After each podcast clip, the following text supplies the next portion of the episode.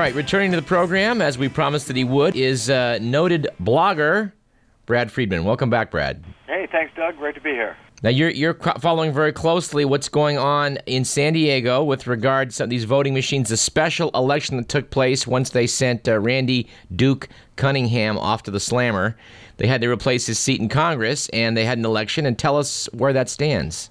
Uh, well, I tell you, we got a real mess out here right now on our hands because, as it turns out, uh, every voting machine they used in San Diego County, where this election was held, uh, they use all Diebold machines out there, both optical scan and touchscreen. And as it turns out, uh, apparently every voting machine that was used was actually illegal and or uh, uncertified, effectively, when these machines were incredibly enough sent home with poll workers for days and weeks prior to the election. Now, what we've learned in just the past couple of months here is that uh, Diebold machines, in particular, are incredibly vulnerable to uh, to hackers, and that uh, two minutes time, literally uh, less than two minutes time, no password necessary, you can infect one machine, which can then infect every other machine in the race. Now. Um, both uh, the uh, California Secretary of State and the uh, national body uh, who oversees uh, federal certification for these machines, when these vulnerabilities were discovered, they issued some special requirements, uh, including keeping the uh, the machines and, and their memory cards uh, stored securely once they're programmed and put into the machine. So, uh, and and if those requirements weren't met, the machines become e- immediately decertified. So it is absolutely extraordinary that the uh, San Diego County Registrar of Voters would uh, completely ignore those um, very specific requirements by sending these uh, machines home with poll workers. And I've heard from many of them who said they've stored them. You know, they stored the machines in their garage, in their cars. And uh, even the uh, San Diego County Registrar has told me when I asked, I said, well, would it be considered secure if you stored these machines in your car? He said, no, we would not consider that secure. And yet it was done. And yet it was done. And uh, they've gone ahead and you know reported the numbers as uh, they've they've come off of these optical scan systems, despite the fact that you can have uh, you know they must be presumed contaminated because of these extraordinary measures. Just the way you know, if you had a, a blood sample taken at a uh, a crime scene, and the blood sample went home for a week with uh, you know with, with a worker, it would be presumed contaminated when it showed up at, at the crime lab. They would never use it. Uh, it'd be thrown out of court, and yet they are using machines after they were, uh, you know, left the, after this massive security breach. They're using these machines and presuming the reported numbers coming back are accurate, despite the fact that it has been uh, recently proved that uh, hacking uh, onto the memory cards of one of these optical scan machines can completely, frankly, flip an election without leaving a trace behind save for those paper ballots that you then go back and, and count.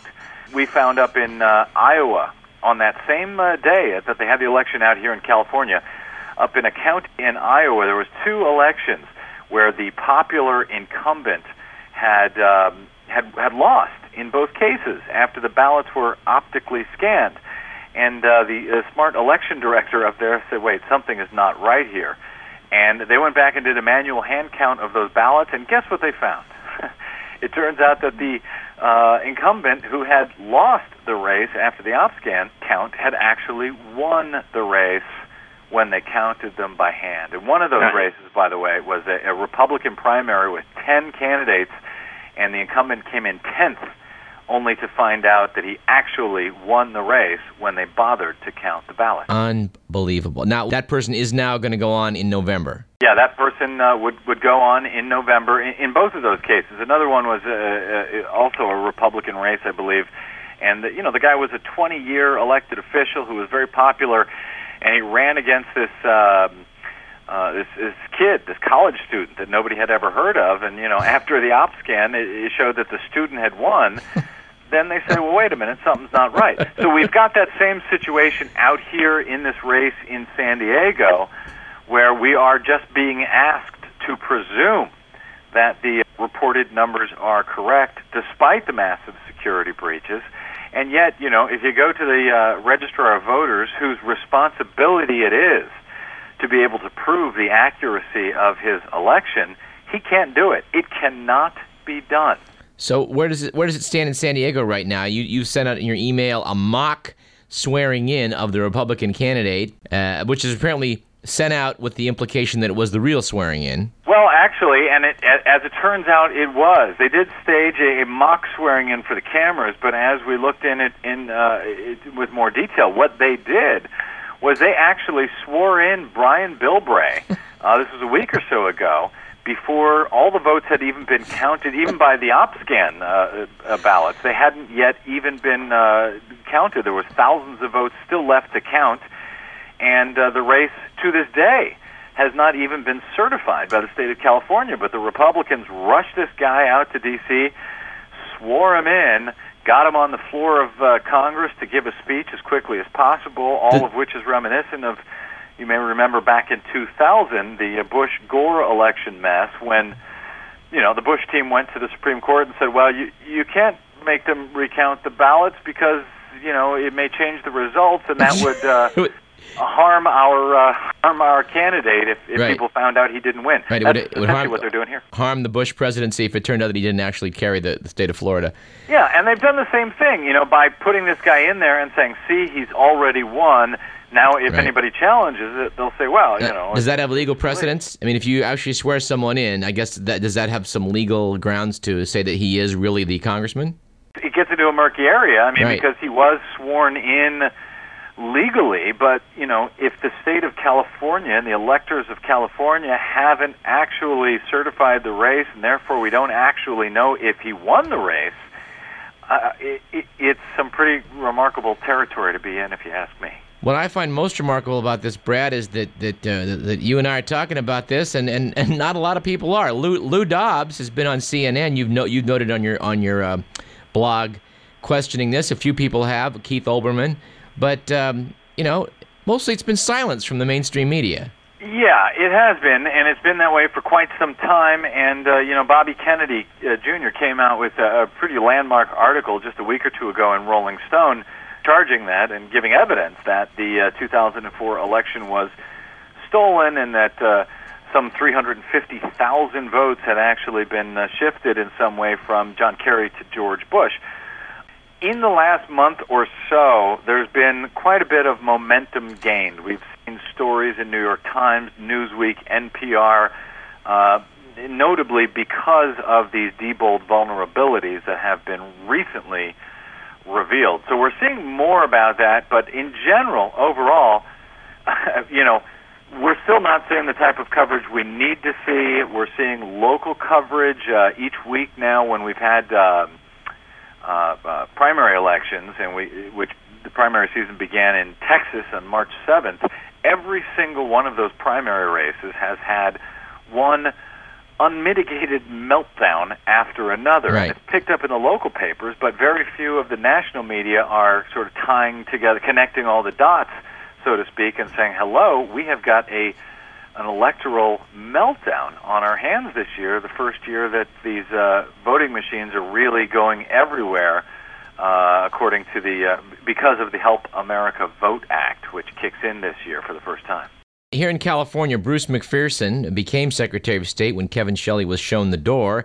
He has uh, then allowed some of these machines in. Where, where, does it stand with McPherson and, and, and the allowing of Diebold? And, and he recertified these machines on a Friday afternoon one day a couple months ago. And, uh, you know, which is which when you want to slip something past the public, that's the time to do it. Yeah, it was Friday afternoon of a holiday weekend, uh, if I'm not mistaken. Right. And it was extraordinary that he did it because – you know, as some of the early reports uh, showing that these machines were hackable without a trace being left behind had come out just before that certification. And what he did was he commissioned his own uh, group of computer scientists at UC Berkeley to take a look at this this hack that occurred in uh, uh, Leon County, Florida, actually in December of '05. They looked at it. They said, "Oh yeah, that hack is very real, is very dangerous." And in fact, while uh, looking at that, we also found another family of uh, potentially more dangerous vulnerabilities. 16 bugs in all uh, that could be even more dangerous. And uh, McPherson said, "Well, given that, uh, by all means, let's uh, let's certify them," which is what he did. It's remarkable. Now they put in, as I said, those special provisions to deal with the dangers that were reported. But then you come down to uh, election day on June 6th, and those uh, provisions were then completely ignored. Well, I know on your website you've got uh, a reference here referring to that uh, that article on, on, on RFK Jr. Rolling Stone. Why don't, you, why don't you direct our listeners to your website for that and other stuff? Yes, uh, and there's plenty of stuff there. Go to bradblog.com. We've got a bunch of the uh, the stories, the hot stories that I'm uh, covering currently with this Busby Bilbray thing, which is uh, actually really growing quite a bit, and I'm now hearing from a lot of uh, media folks and some folks in the DNC and elsewhere. Uh, those links are right at the top, hot stories box. Uh, but uh, other than that, look around, boy. We, we've got plenty of information, uh, plenty for the mainstream media to ignore day in and day out. And, and last question: Where where is Francine Busby standing on all this? I think she's uh, standing with John Kerry, actually. That's sad. I, I I think she was uh, trying to beat his uh, his his re- his record for speed concession Uh-huh. after this race. Um, she's been uh, very quiet. I've had uh, reports now confirmed that the uh, the uh, DEC, the DCCC, the Democratic uh, Campaign Committee in D.C., had recommended prior to the race that she don't talk about election fraud at all.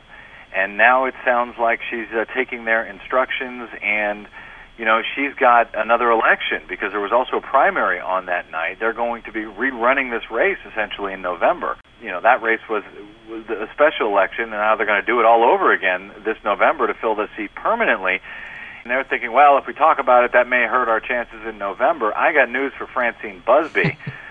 She's uh, not going to do any better in November after this guy's had three or four months of uh, incumbency. And right now, electoral integrity is what, frankly, all Americans of any party ought to be standing up and demanding uh, loud and clearly across the nation.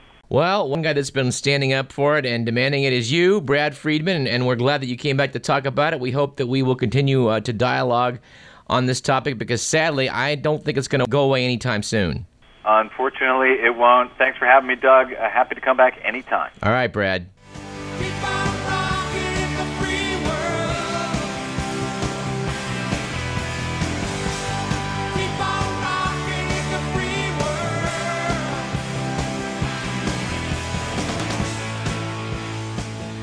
Anyway, for more information, we would refer you to Brad's blog, which is found at www.bradblog.com.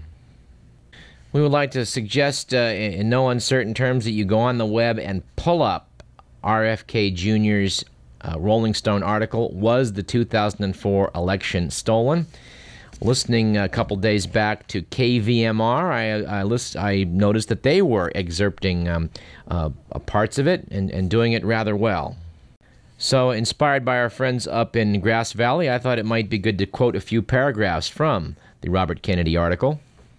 I know that Mr. McMillan had not heard of this uh, this particular item, so and, and he's pretty well informed. So I thought uh, I thought we would take a moment and read here from uh, what looks like page 20 of a 24-page printout. In addition to altering individual ballots, evidence suggests that Republicans tampered with the software used to tabulate votes. In Miami County, this is in Ohio, after 100% of precincts had already reported their official results, an additional 18,615 votes were inexplicably added to the final tally. The last minute alteration awarded 12,000 of the votes to Bush, boosting his margin of victory in the county by nearly 6,000. Keep in mind, he only won the state by 118,000. The most transparently crooked incident took place in Warren County. In the lead up to the election, Blackwell, that's the Ohio Secretary of State who was responsible for counting the votes, who also, perhaps not coincidentally, was head of the Ohioans for Bush in 2004, had illegally sought to keep reporters and election observers at least 100 feet away from the polls. The Sixth Circuit, ruling that that decree represented an unconstitutional violation of the First Amendment, noted ominously that, quote, democracies die behind closed doors, unquote. But the decision didn't stop officials in Warren County from devising a way to count the vote in secret. Immediately after the polls closed on Election Day, GOP officials, citing the FBI, declared the county was facing a terrorist threat that ranked 10 on a scale of 1 to 10. The county administration building was hastily locked down, allowing election officials to tabulate the results without any reporters present. In fact, writes RFK Jr., there was no terrorist threat. The FBI declared that it issued no such warning, and an investigation by the Cincinnati Enquirer unearthed emails showing that the Republican plan to declare a terrorist alert had been in the works for eight days prior to the election. Officials had even refined the plot down to the language they used on signs notifying the public of a lockdown. When uh, RFK Jr. spoke to Keith Olbermann, the only anchor, news anchor in the U.S., that uh, actually questioned some of this stuff, Olbermann told him that, uh, well, you know, I was a sports reporter and, you know, I knew numbers, and these numbers didn't add up. He also expressed some astonishment to Robert Kennedy that um, the news media just didn't seem interested in the fact that here in Warren County, they declared a 10 out of 10 terrorist threat, locked down the uh, county administration building, and no one sent reporters out to look into this. All right, let's just uh, let's just quote from the fifth paragraph of this article, which again I think you should all read.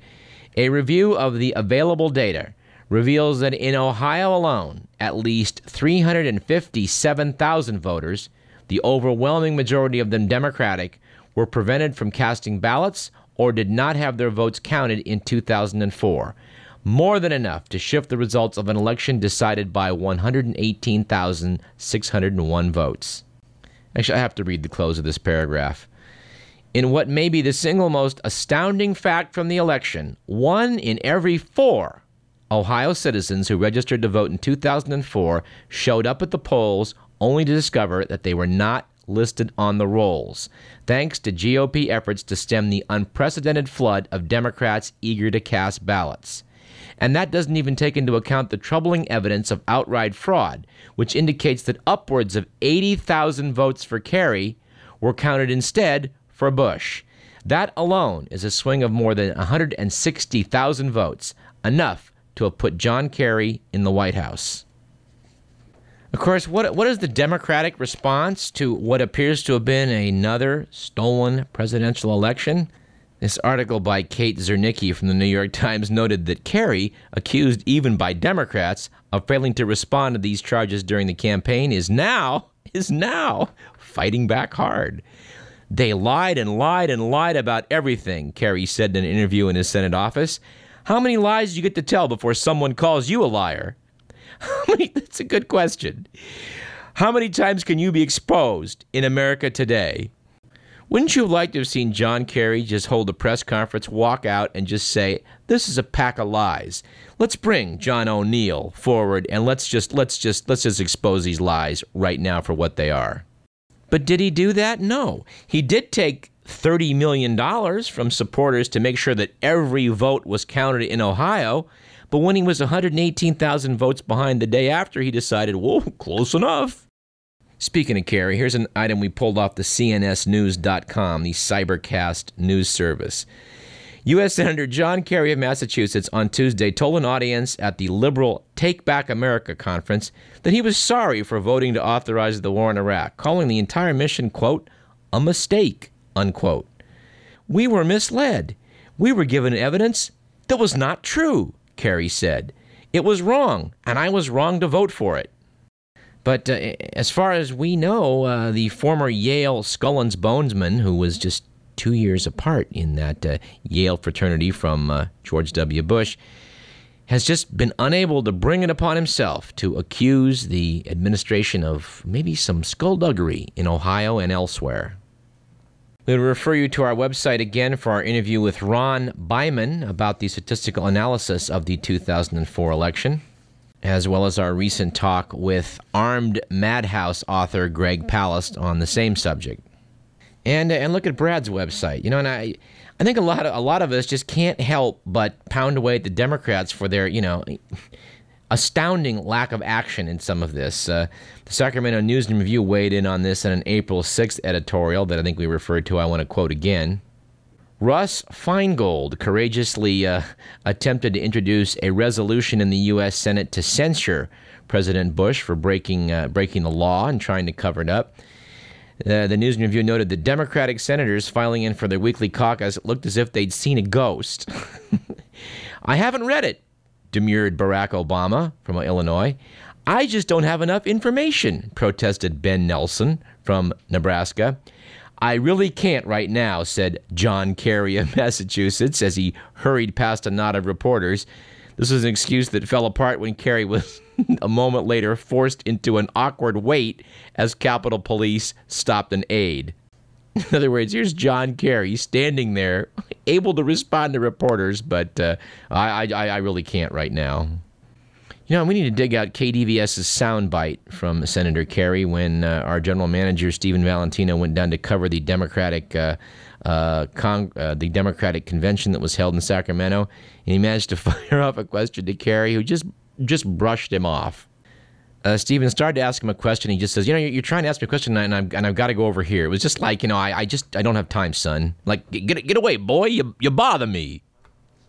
But maybe my, my favorite quote from this News and Review editorial came when it noted that Hillary Rodham Clinton, she's from New York, brushed past the press pack, shaking her head and waving her hand over her shoulder.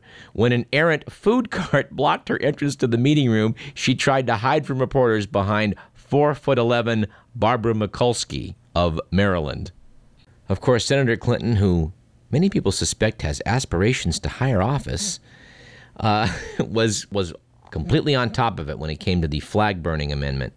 We wish that uh, somebody currently uh, walking the halls of power uh, in, in office would, would, you know, would speak out, like Bob Kerrey, former Democratic senator from Nebraska, did in an op-ed piece uh, in the Washington Post that was reprinted in the Bee last Sunday. To excerpt from the comments of uh, former Senator Bob Kerrey. Enthusiasm for this amendment appears to have grown even as flag burning incidents have vanished as a means of political protest. The last time I saw an image of the U.S. flag being desecrated in this way was nearly 20 years ago when the court issued a decision. Thus, this amendment, never appropriate in the oldest democracy on earth, has become even less necessary. But necessity is not always the mother of legislation. He closed by saying, for patriotism to turn aside the understandable impulse to protect our flag by degrading the constitutional freedoms for which it stands, well, real patriotism cannot be coerced. Our freedom to speak was attacked, not our flag. The former, not the latter, needs the protection of our Constitution and our laws. Anyway, let's take a break. I'm Douglas Everett. This is Radio Parallax. You're listening to KDVS 90.3 FM, Davis, Sacramento. Yeah, it's sad, believe me, missy, when you're born to be a sissy without the vim and five. But I could show my prowess, be a lion, not a mouse, if I only had the nerve. I'm afraid there's no denying I'm just a dandelion, a fate I don't deserve. I'd be brave as a blizzard. I'd be gentle as a lizard. I'd be clever as a gizzard.